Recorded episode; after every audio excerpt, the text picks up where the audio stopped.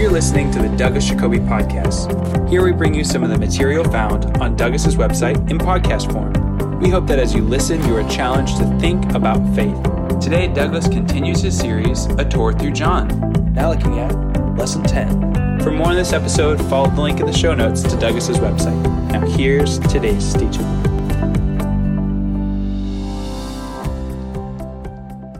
You're listening to lesson number 10 in A Tour Through John. We continue the story of Jesus and the Samaritan woman, one that I propose could be called the stranger.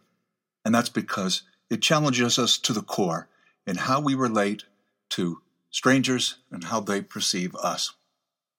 We pick it up in verse 25 of John chapter 4. The woman said to Jesus, I know that Messiah is coming, who is called Christ.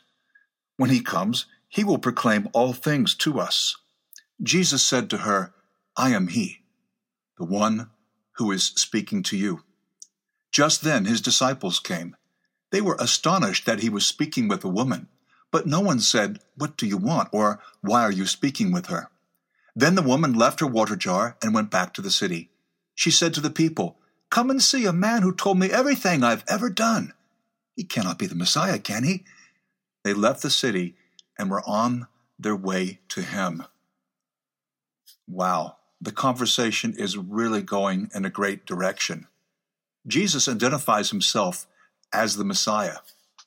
And at this point, the disciples who had left Jesus at the well return. And there's deep irony here they are taken aback that Jesus is speaking with the woman. Well, for pretty much the same reasons she was taken aback when he initiated the conversation earlier on. They, however, were not sensitive, not thinking of her, her needs. They didn't even ask why Jesus was speaking with her. She goes off, leaves the water jar. Now, I don't know why she left it, probably because she was planning to come back. Maybe she simply left it because drawing that kind of water no longer seemed significant. The real point was to go to the city and introduce them to this man. Come and see a man who told me everything I've ever done, she says with a hint of exaggeration, but the feeling is very clear. Returning to her village, the woman instantly becomes an evangelist for Jesus. She's the one doing what the disciples should have been doing. In effect, they've traded places. Her action is in stark contrast to the spiritual dullness of the disciples, who were oblivious to what has just happened. As often in the Gospel of John, someone is on channel two. It's the disciples. If they were on channel one, which now, fortunately, because of his bold outreach, the Samaritan woman is on channel one. Uh, if they could only be on that channel, they would understand. Well, meanwhile, the disciples were urging him, Rabbi, eat something. But he said to them, I have food to eat that you do not know about. So the disciples said to one another, Surely no one has brought him something to eat. Again, channel two, right? Jesus said to them, My food is to do the will of him who sent me and to complete his work. Do you not say four months more, then comes the harvest? But I tell you, look around you See how the fields are ripe for harvesting. The reaper is already receiving wages and is gathering fruit for eternal life, so that sower and reaper may rejoice together. For here the saying holds true one sows and another reaps. I sent you to reap that for which you did not labor. Others have labored, you have entered into their labor. For disciples of Christ, this is certainly one of the most familiar passages in John's gospel, where Jesus affirms that his food is to do God's will, to complete his work. Uh, chapter 17, verse 4, chapter 19, 8, chapter 19, verse 30, other verses that are in the notes. I hope you'll take a look at those after. And of course, he invites his followers to share in the work. Well, with harvest, it's all about timing. This is not to say that evangelistic outreach isn't concerned with timing, but Jesus' point is that all around us there are people who are ready, ready to hear the word, ready to respond, ready to be harvested. And yeah, some people may need more time than others, but there are always people around. And I've experienced this in my travels around the globe. People are people everywhere. And I'm always amazed how, despite, well, a wide range of backgrounds and attitudes, different ages, different life experiences, people come to Christ when they understand the message, whether they're Muslims, Hindus, Buddhists, atheists, uh, uh, people who are nominally Christian, and so forth. And this fuels Jesus. It's his food. He feeds off that. We're created to work. Adam was created to work the garden, Genesis 2:15, not to be lazy.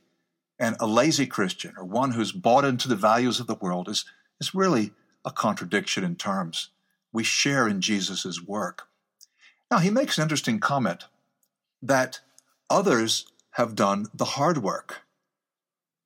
The saying, one sows, another reaps, similar to Paul's comment in 1 Corinthians uh, chapter 3 about watering, planting seeds, watering, and yet God giving the increase. Well, someone else had done the work. Well, who's that? The Old Testament prophets. So many of them had, had spoken to the Samaritans. Remember, the Samaritans are simply the, uh, the, the inhabitants of the northern kingdom of Israel after it was taken into captivity by the Assyrians.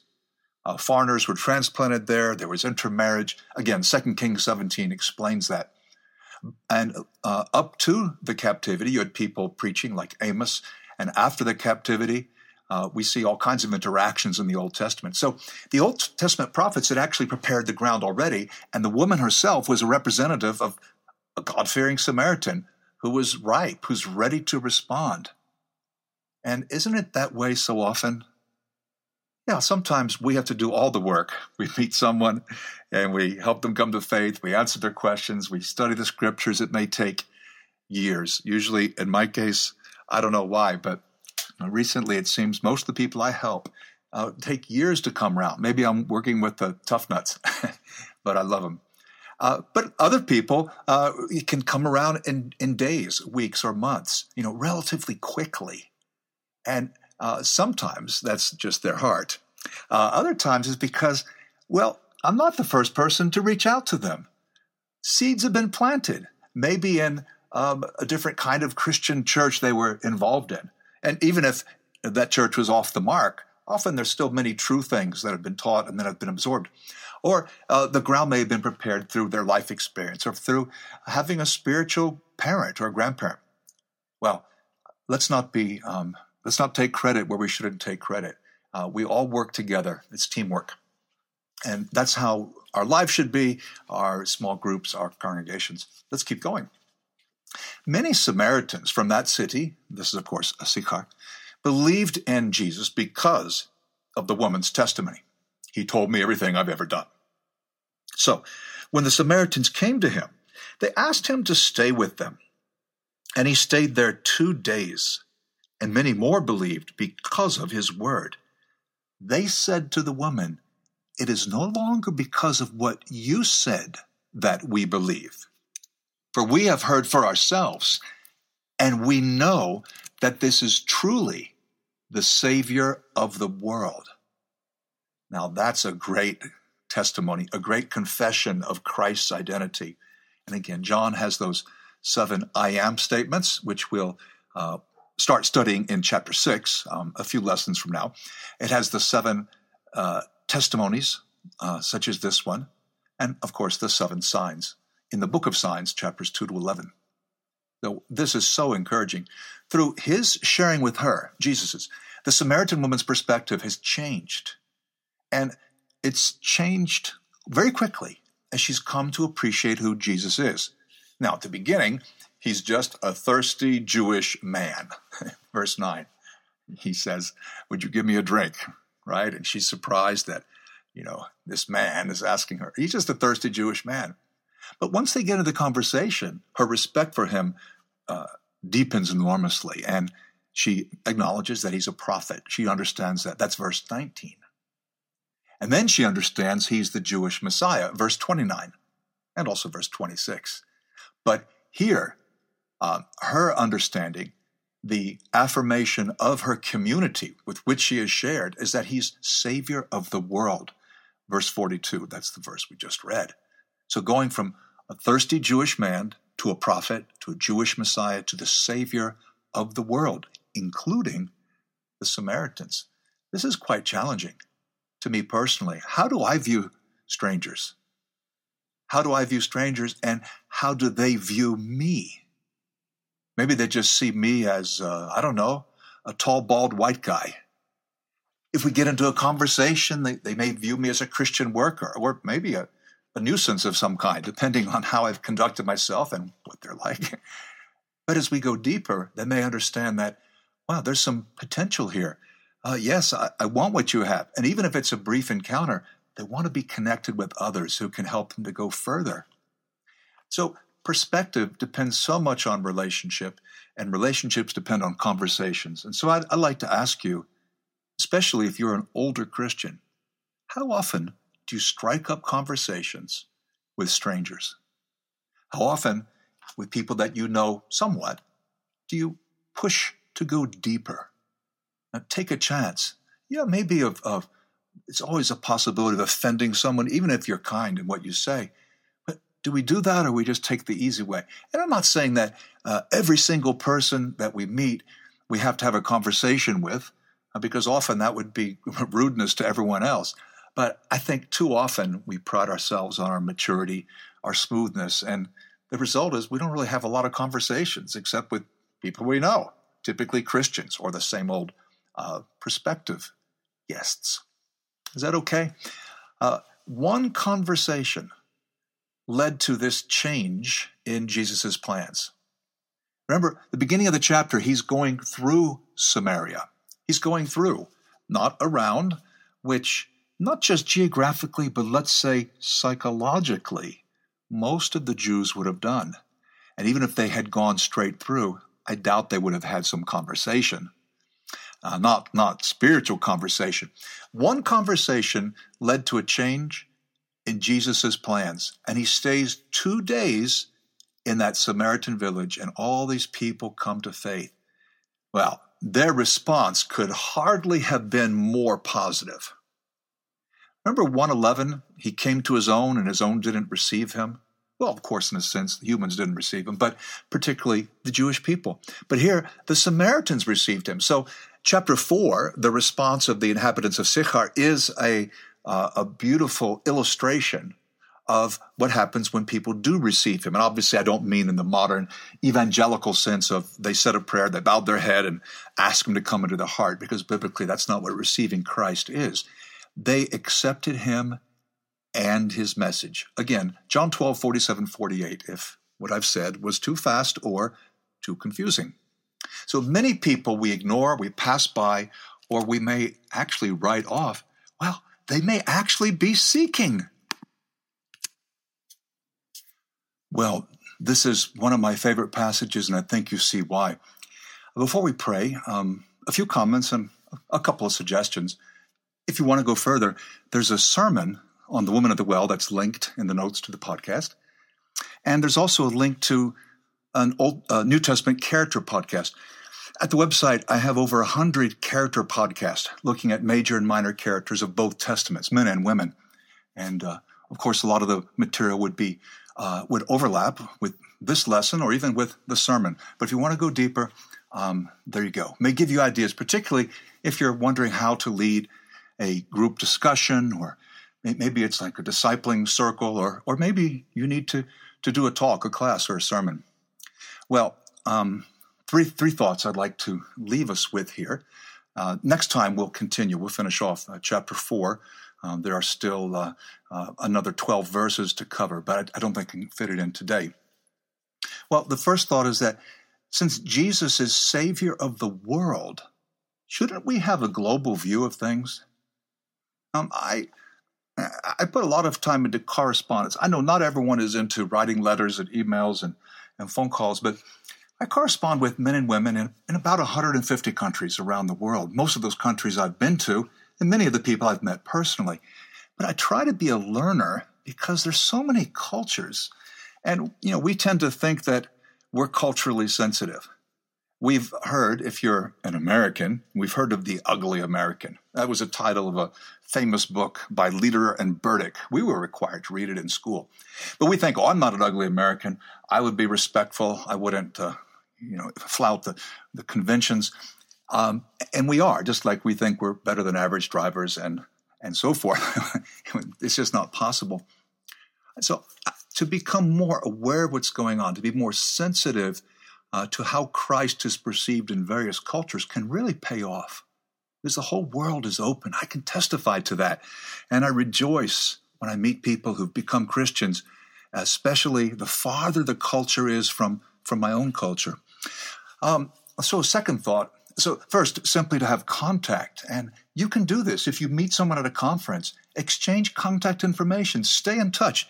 It's very easy today. And I'm aware that in some countries it's somewhat dangerous or it's just not permitted. Uh, the governments are very restrictive, they're totalitarian, but we can still do our best. Second thought uh, try to rise above uh, your local situation and, and take a global perspective do things like read the news at least once a week. You can do it online. Um, they still make analog newspapers with newsprint. uh, that's just a great thing to do, to know what's going on. So that when we do meet people from other places, we're not out of touch. And we say, huh, I never heard that uh, place. What continent is that in? Uh, I was once talking to a Christian sister, and uh, she thought Australia was in Africa and, and she was fairly educated. I, I'm afraid that just doesn't do. If we want to build respect, if we want people to trust us, that we know what we're talking about when we present the word, uh, we've got to we've got to be better than average, let's say, in our grasp of what's going on in the world. Pay attention, leaders especially. Uh, find a pen pal or, or a Christian soulmate in another country. Travel abroad if you can. Read books on history and culture. Reach out to people from all parts, parts of the world. Uh, don't forget your own. Sometimes it's easier to reach out to someone who's from a very religious nation than it is to reach out to your neighbor. And that's not right either. And, and unless we deal with that, we end up uh, getting very uh, significant imbalances, demographic imbalances in the local church. We, we should reflect the uh, society we're in, not its values, obviously, no, but demographically, are we giving everyone a fair shake? And then last, appreciate that Jesus is not the Messiah for the Jews only. He's the Christ for us. Christ, of course, is more of a Greek word. Messiah is Mashiach, is the Hebrew word. He's the Christos, Christos, the Christ for us, for other nations, and for the whole world. Let's pray. Lord, we're uh, so inspired by uh, not just the example of Jesus, the example of the woman, but uh, what happened uh, around that well and then in the in the town? Uh, had Jesus even changed his schedule? It seems so unlikely that uh, someone as damaged as she was, and potentially as disillusioned as she was, could muster the energy uh, to try again, to believe, and to share. And we admit freely that so often that describes us, and often we've not been nearly as damaged as she has. Father, take away our excuses. Lord, I pray that the lesson will be an encouragement, not a discouragement, that we'll continue to study John and teach us many great things. For we ask this in your Son's name. Amen. Well, thank you for listening. Now, so what's coming up? Uh, tomorrow, lesson 11, we'll be finishing off uh, chapter 4, and uh, we'll be coming into chapter 5, which is the healing of the man at the pools of Bethesda. Um, I was there a few uh, months ago. Um, those pools, or at least that area, is still there, and you can imagine it, huge area. And as, as we go through uh, John, I really want to do what I can to bring it to life. And I appreciate uh, all of you who are putting time into studying. You're looking at the, the maps at the back of your Bible, you're taking the suggestions in the notes, you're clicking on the links and, and going further.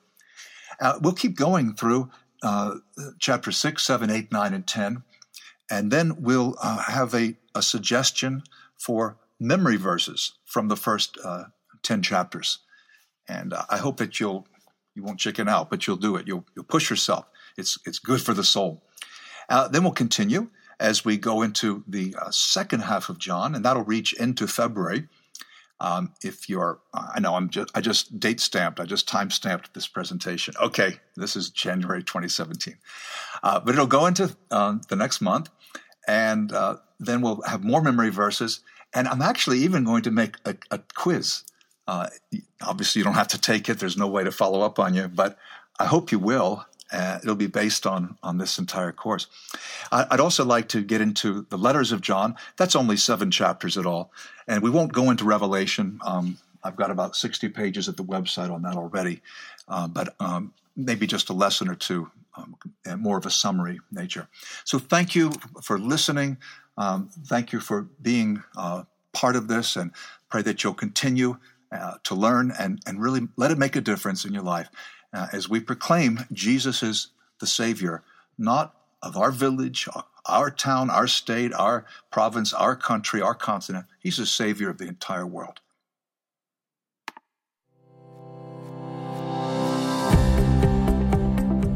We hope you enjoyed Douglas's teaching on a tour through John. For additional notes and resources, be sure to check out Douglas's website in the show notes. The website has hundreds of articles, podcasts, and videos for you to access for free. You can also become a premium subscriber and gain access to thousands of online resources from Douglas's teaching ministry. Thanks again for listening.